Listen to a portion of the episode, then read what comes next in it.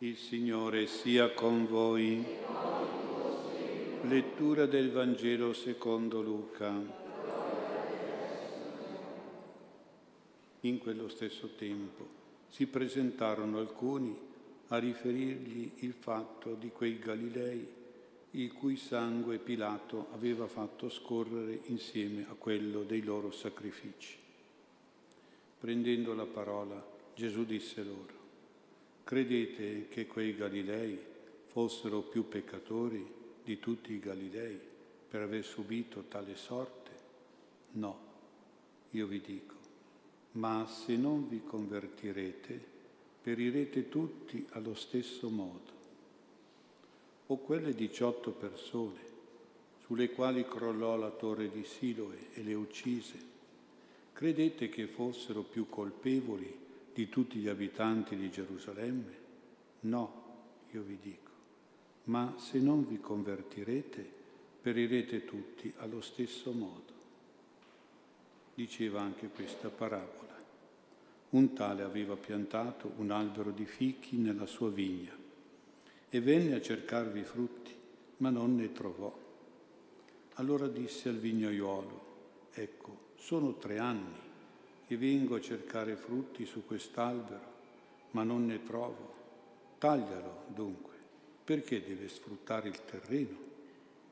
Ma quello gli rispose, padrone, lascialo ancora quest'anno, finché gli avrò zappato attorno e avrò messo il concime. Vedremo se porterà frutti per l'avvenire, se no lo taglierai. Parola del Signore.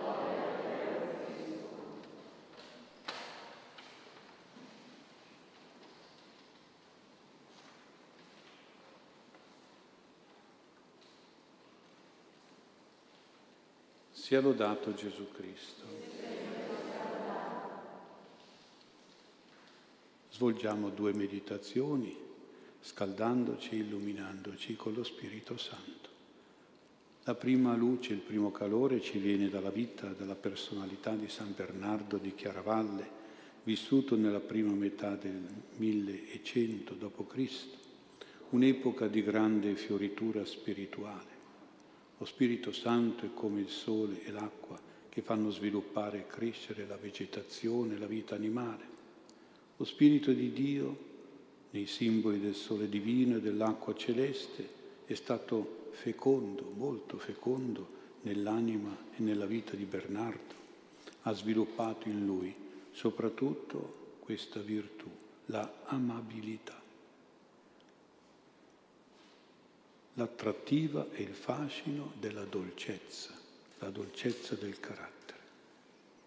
È chiamato San Bernardo Doctor Mellifluus, vuol dire dottore dolce come il miele. Le sue opere, i suoi trattati, scritti in monastero a Chiaravalle in Francia, sono pieni di amore e di dolcezza. Lo si vede questo fascino della dolcezza dello Spirito Santo, nel fatto che Bernardo, a 25 anni, attira tanti giovani nei suoi monasteri, ovunque egli predica. Nella sua vita fonda 150 monasteri e può contare durante la sua vita 700 monaci come suoi discepoli. In lui c'era davvero il cuore mite, umile, dolce di Gesù. Lo Spirito Santo lo rendeva grazioso, gradevole, piacevole nelle sue parole che affascinavano e attiravano la vita monastica, vita di preghiera, di penitenza, di silenzio e di lavoro. Con i suoi monaci era un abate veramente paterno, anzi diremmo proprio materno. E qui vediamo lo Spirito, del, lo Spirito Santo nella maternità del cuore nella amabilità e bontà del carattere, nella delicatezza e gentilezza con cui trattava le persone, nell'umanità e nella tenerezza dei rapporti con gli altri, nel senso di indulgenza e di bonarietà, di gioia e piacevolezza che comunicava attorno a sé, tanto da essere richiesto da tutti per amicizia e per consigli. Era lo Spirito Santo che gli donava quel potere di attrazione, di fascino, di seduzione spirituale veramente incredibile e straordinario.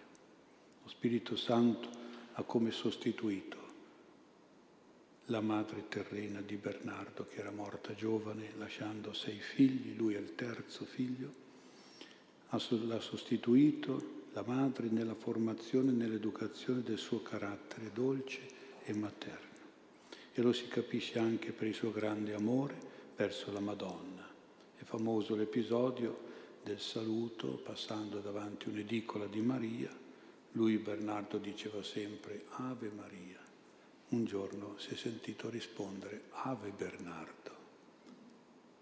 Suo è l'inno e la musica del canto Ave Maria Stella e la devozione a Maria è stata contrassegnata dalla fede in lei come corredentrice del Divin Redentore e mediatrice di tutte le grazie. Muore a 63 anni per un tumore allo stomaco, ma anche perché è sfinito dal grande lavoro, la fatica delle eccessive penitenze. Ripete negli ultimi mesi della sua vita, non sono più di questo mondo, desidero vedere Maria e vedere Cristo. A quanti vengono a trovarlo sul letto di morte, lui dice che essendo diventato un servo inutile deve passare a un altro il suo incarico di abate, come un albero sterile che viene divelto. Pochi istanti prima della morte, avvenuta il 20 agosto 1153, dice non, sono, non so a chi dare ascolto, all'amore dei miei figli che mi vogliono trattenere qua giù o all'amore del mio Dio che mi chiama e mi attira lassù. Viene sepolto nell'abbazia di Chiaravalle davanti all'altare della Madonna, di cui era devotissimo, è canonizzato da Papa Alessandro III nel 1174 e proclamato dottore della Chiesa da Papa Pio VIII nel 1830. Ecco l'esempio di Bernardo ci deve aiutare ad avere in noi questa dolcezza dello Spirito Santo, tanto più che siamo devoti dello Spirito Santo. Allora potrebbero chiederci, ma dov'è la tua devozione? Vedi come sei dolce e buono di carattere, questa è la manifestazione, è l'esempio col, del lavoro che può fare lo Spirito Santo nel cuore di una persona, come l'ha fatto nel cuore di Bernardo, lo può fare anche nel nostro cuore. Non è facile oggi per noi che viviamo in una società in una cultura che quasi esalta l'asprezza, la scontrosità, l'indifferenza, l'angolosità. Siamo spesso circondati da gente volgare, avversa, dura e scontrosa. Preghiamo lo Spirito Santo e guardiamo l'esempio luminoso e fecondo di San Bernardo per caratterizzarci e distinguerci proprio per gentilezza di modi, per tenerezza affettuosa e compassionevole, per dedizione amorevole e mite. Lo Spirito Santo ci doni di trascinare dietro a noi con l'esempio altre persone, che così diventino anche loro gentili e dolci e soprattutto di imporre magari questo stile di vita, di cuore, dentro la nostra famiglia e nelle nostre relazioni sociali. Questo è il primo pensiero. La seconda meditazione la svolgiamo sul Vangelo ci porta a vedere lo Spirito Santo come fortificatore e cooperatore della nostra conversione. Il Vangelo di questa sera è un forte appello di Gesù alla conversione. Non essendo la conversione tanto facile da fare, ci vuole la forza dello Spirito Santo. Gesù è come la mamma che ci sgrida a parole forti, ma le sgridate sono sempre parole. Lo Spirito Santo invece è come il papà che ci prende per il braccio e ci fa ubbidire a forza. O come si dice, ci solleva di peso, ci mette con le spalle al muro per forzarci alla conversione. Mettiamo insieme tutte e due le parole forti di Gesù, ma anche questa sera il braccio forte dello Spirito che ci mette in ginocchio, ti converti, ti cambia vita, cambia cambia questo peccato, questo vizio, questo male. Questo invito alla conversione nasce da due episodi di cronaca, diciamo di cronaca nera o come volete, di cronaca di disgrazie. Un gruppo di Galilei, detti zeloti, un po' rivoluzionari mm, e ostili ai romani, mentre stavano compiendo un sacrificio nel Tempio, sgozzando un animale, sono stati circondati dai soldati guarni, della guarnigione romana al comando di Pilato e sono stati massacrati. Il loro sangue si è unito al sangue dei loro animali sacrificati. È un episodio che riassume e simboleggia tutti i massacri compiuti dalle guerre, dal terrorismo, dalle politiche aggressive di partiti o di governi, dai genocidi, eccetera, eccetera. Questo episodio è presentato come una notizia riferita a Gesù da alcuni precursori dei giornalisti. Il secondo episodio invece è riferito da Gesù stesso perché ne era già venuto a conoscenza. 18 operai che stavano lavorando per il Tempio sono stati travolti dal crollo di una torre, la torre di Siloe, e sono stati sepolti, uccisi dalle macerie.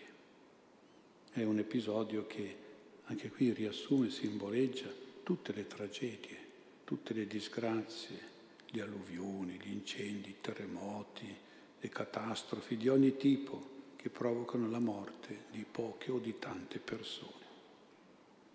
Come ragionava la gente di allora, magari anche la gente di oggi? Al di là degli studi di storia sui fatti bellici o delle inchieste giudiziarie sulle tragedie. La gente ragionava così. Se sono morti, se sono stati uccisi, è perché Dio li ha castigati, perché erano più peccatori, erano più colpevoli dei Galilei e degli abitanti di Gerusalemme.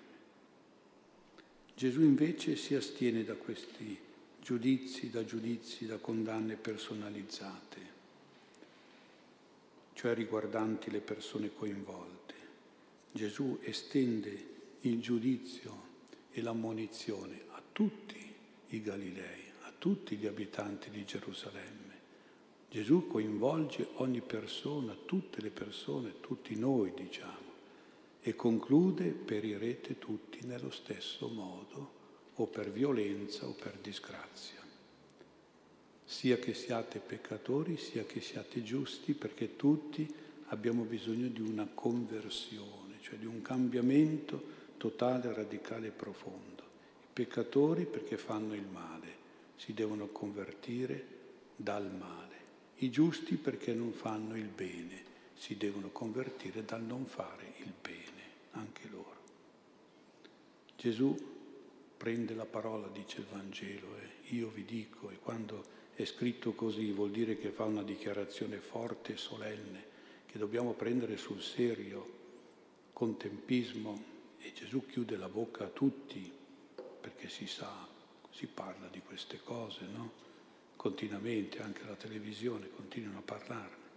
Questi episodi Gesù li vede dentro il giudizio di Dio, che è un giudice giusto dell'umanità, un giudizio sempre puntuale, tempo e circostanze le decide lui, un giudizio di tipo anche, come tutti i giudizi di un giudice, di tipo anche sanzionatorio, penale, punitivo, correttore, un giudizio sempre incombente e generalizzato, cioè riguarda tutti, non solo alcuni considerati peggiori degli altri, anche riguarda noi tutti, non solo gli altri quelli propriamente coinvolti in violenze o disgrazie, riguarda noi anche se non siamo coinvolti direttamente da queste cose, ma li sentiamo soltanto come notizia. Questo, vedete, è Vangelo. Nel Vangelo c'è anche il giudizio di Dio, c'è anche la giustizia di Dio, non solo la misericordia e il perdono di Dio. Oggi c'è un certo misericordismo che è di moda e questo non deve far pensare che il Signore dia la soluzione generale a tutti, perdona in modo incondizionato. Non deve questo misericordismo tacitare o eliminare la giustizia di Dio.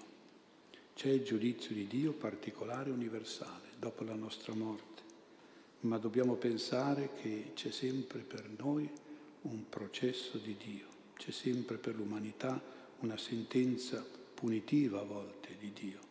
Il verdetto accusatorio di Dio c'è la sanzione penale di Dio, che può arrivare anche fino al perirete tutti, lo dice Gesù. Allora per evitare a tutte queste cose, per sottrarci noi a questo, Gesù parla di conversione, ci invita fortemente alla conversione. Conversione vuol dire un passaggio al pentimento, un passaggio al ravvedimento, al ripensamento, al cambiamento, alla riparazione, un passaggio obbligato, un passaggio deve essere sempre più radicale. Anche vedete gli incendi, i disastri di questi giorni, anche il Covid con i loro tanti disgrazie, distruzioni, con i loro morti, è da vedere in questo Vangelo, non tanto come punizione divina. Questo lo pensano i musulmani. I musulmani dicono che queste cose sono la punizione divina per gli infedeli, non per loro, per gli altri eh, che sono infedeli. Gesù non parla di punizione divina delle persone, anzi fa capire che chi pensa così, per chi pensa così, lui dice no, e sono due no belli, forti e chiari, no. Questo non vale né per coloro persone che sono state coinvolte o sono coinvolte, neanche per tutti. Quindi non è una questione di punizione, ma una questione di provocazione divina, paterna, che sollecita, stimola alla conversione. È una sollecitazione forte, diciamo. Si tratta di un'ammonizione, di un allarme che comunica che c'è un pericolo imminente. È come i cartelli che si leggevano una volta sui tralicci elettrici attenzione chi tocca muore. E me mi hanno sempre colpito da piccolo questi cartelli che vedevo camminando nei boschi, chi tocca muore, voi, te la larga. Quindi Gesù dice se non vi convertite morirete, tranquilli, eh? mica tanto. Ecco dunque, se non vi convertite morite, morirete. Invece succede cosa succede? Che invece di ascoltare questo allarme, questa ammonizione, questa sollecitazione alla conversione, i peccatori continuano a fare i peccatori, continuano a fare il male, continuano a disobbedire a Dio, continuano a darsi vizi, continuano a, darsi, a fare leggi sempre più contrarie alla legge di Dio, al Vangelo, questo sia in Italia, come in Europa, come nel mondo intero, pensiamo alle leggi dell'aborto, dell'eutanasia, del gender, dei gay, eccetera, eccetera. E succede anche per i giusti che continuano a non fare il bene che devono fare, cose giuste da fare, a dare i frutti buoni che Dio chiede a noi con la sua parola. Nella parabola del fico sterile si parla della pazienza di Dio più che della misericordia di Dio. La pazienza è forse più importante della misericordia. La misericordia qualcuno pensa erroneamente che sia una soluzione generale. La pazienza invece non elimina il giudizio, l'ammenda, l'attenzione, l'ammonizione, il pericolo. Questo giudizio, questa ammenda, come una minaccia, rimane deve restare, perché Dio è giusto e non si sconfessa in se stesso, perché amore e giustizia sono nella natura di Dio. Dio non può andare contro la sua natura. La misericordia e il perdono invece sono dei comportamenti di Dio, non sono la natura di Dio, dei comportamenti nei nostri confronti perché siamo dei peccatori. E quindi il giudizio, l'ammenda sono semplicemente con la pazienza di Dio, per la pazienza di Dio, rimandati, rinviati, sospesi per misericordia verso di noi peccatori. Il tempo viene prolungato, ma non in modo illimitato. Viene prolungato semplicemente per darci più tempo e permetterci di convertirci. Ma la pazienza di Dio ha un limite. Ancora un anno, dice l'agricoltore, dai, aspetta ancora un anno, cercherò di, di sodare il terreno, di concimare, chissà che dia frutti. È tre anni che non li dà, ma ancora un anno, abbi pazienza. Poi però si taglia. Se non porta frutti. Davvero che lo Spirito Santo ci dia la forza e il coraggio della conversione dal male e della fruttuosità nel bene. Ci aiuti personalmente a questo. Poi se a livello sociale, politico fanno il contrario con leggi e referendum, cerchiamo di contestare queste cose, di farci sentire che siamo contro, che non sono leggi giuste. Se poi non ci ascoltano, non siamo ascoltati, beh, bisogna anche dire che dobbiamo prepararci al peggio, perché quei parlamentari lì li abbiamo votati noi.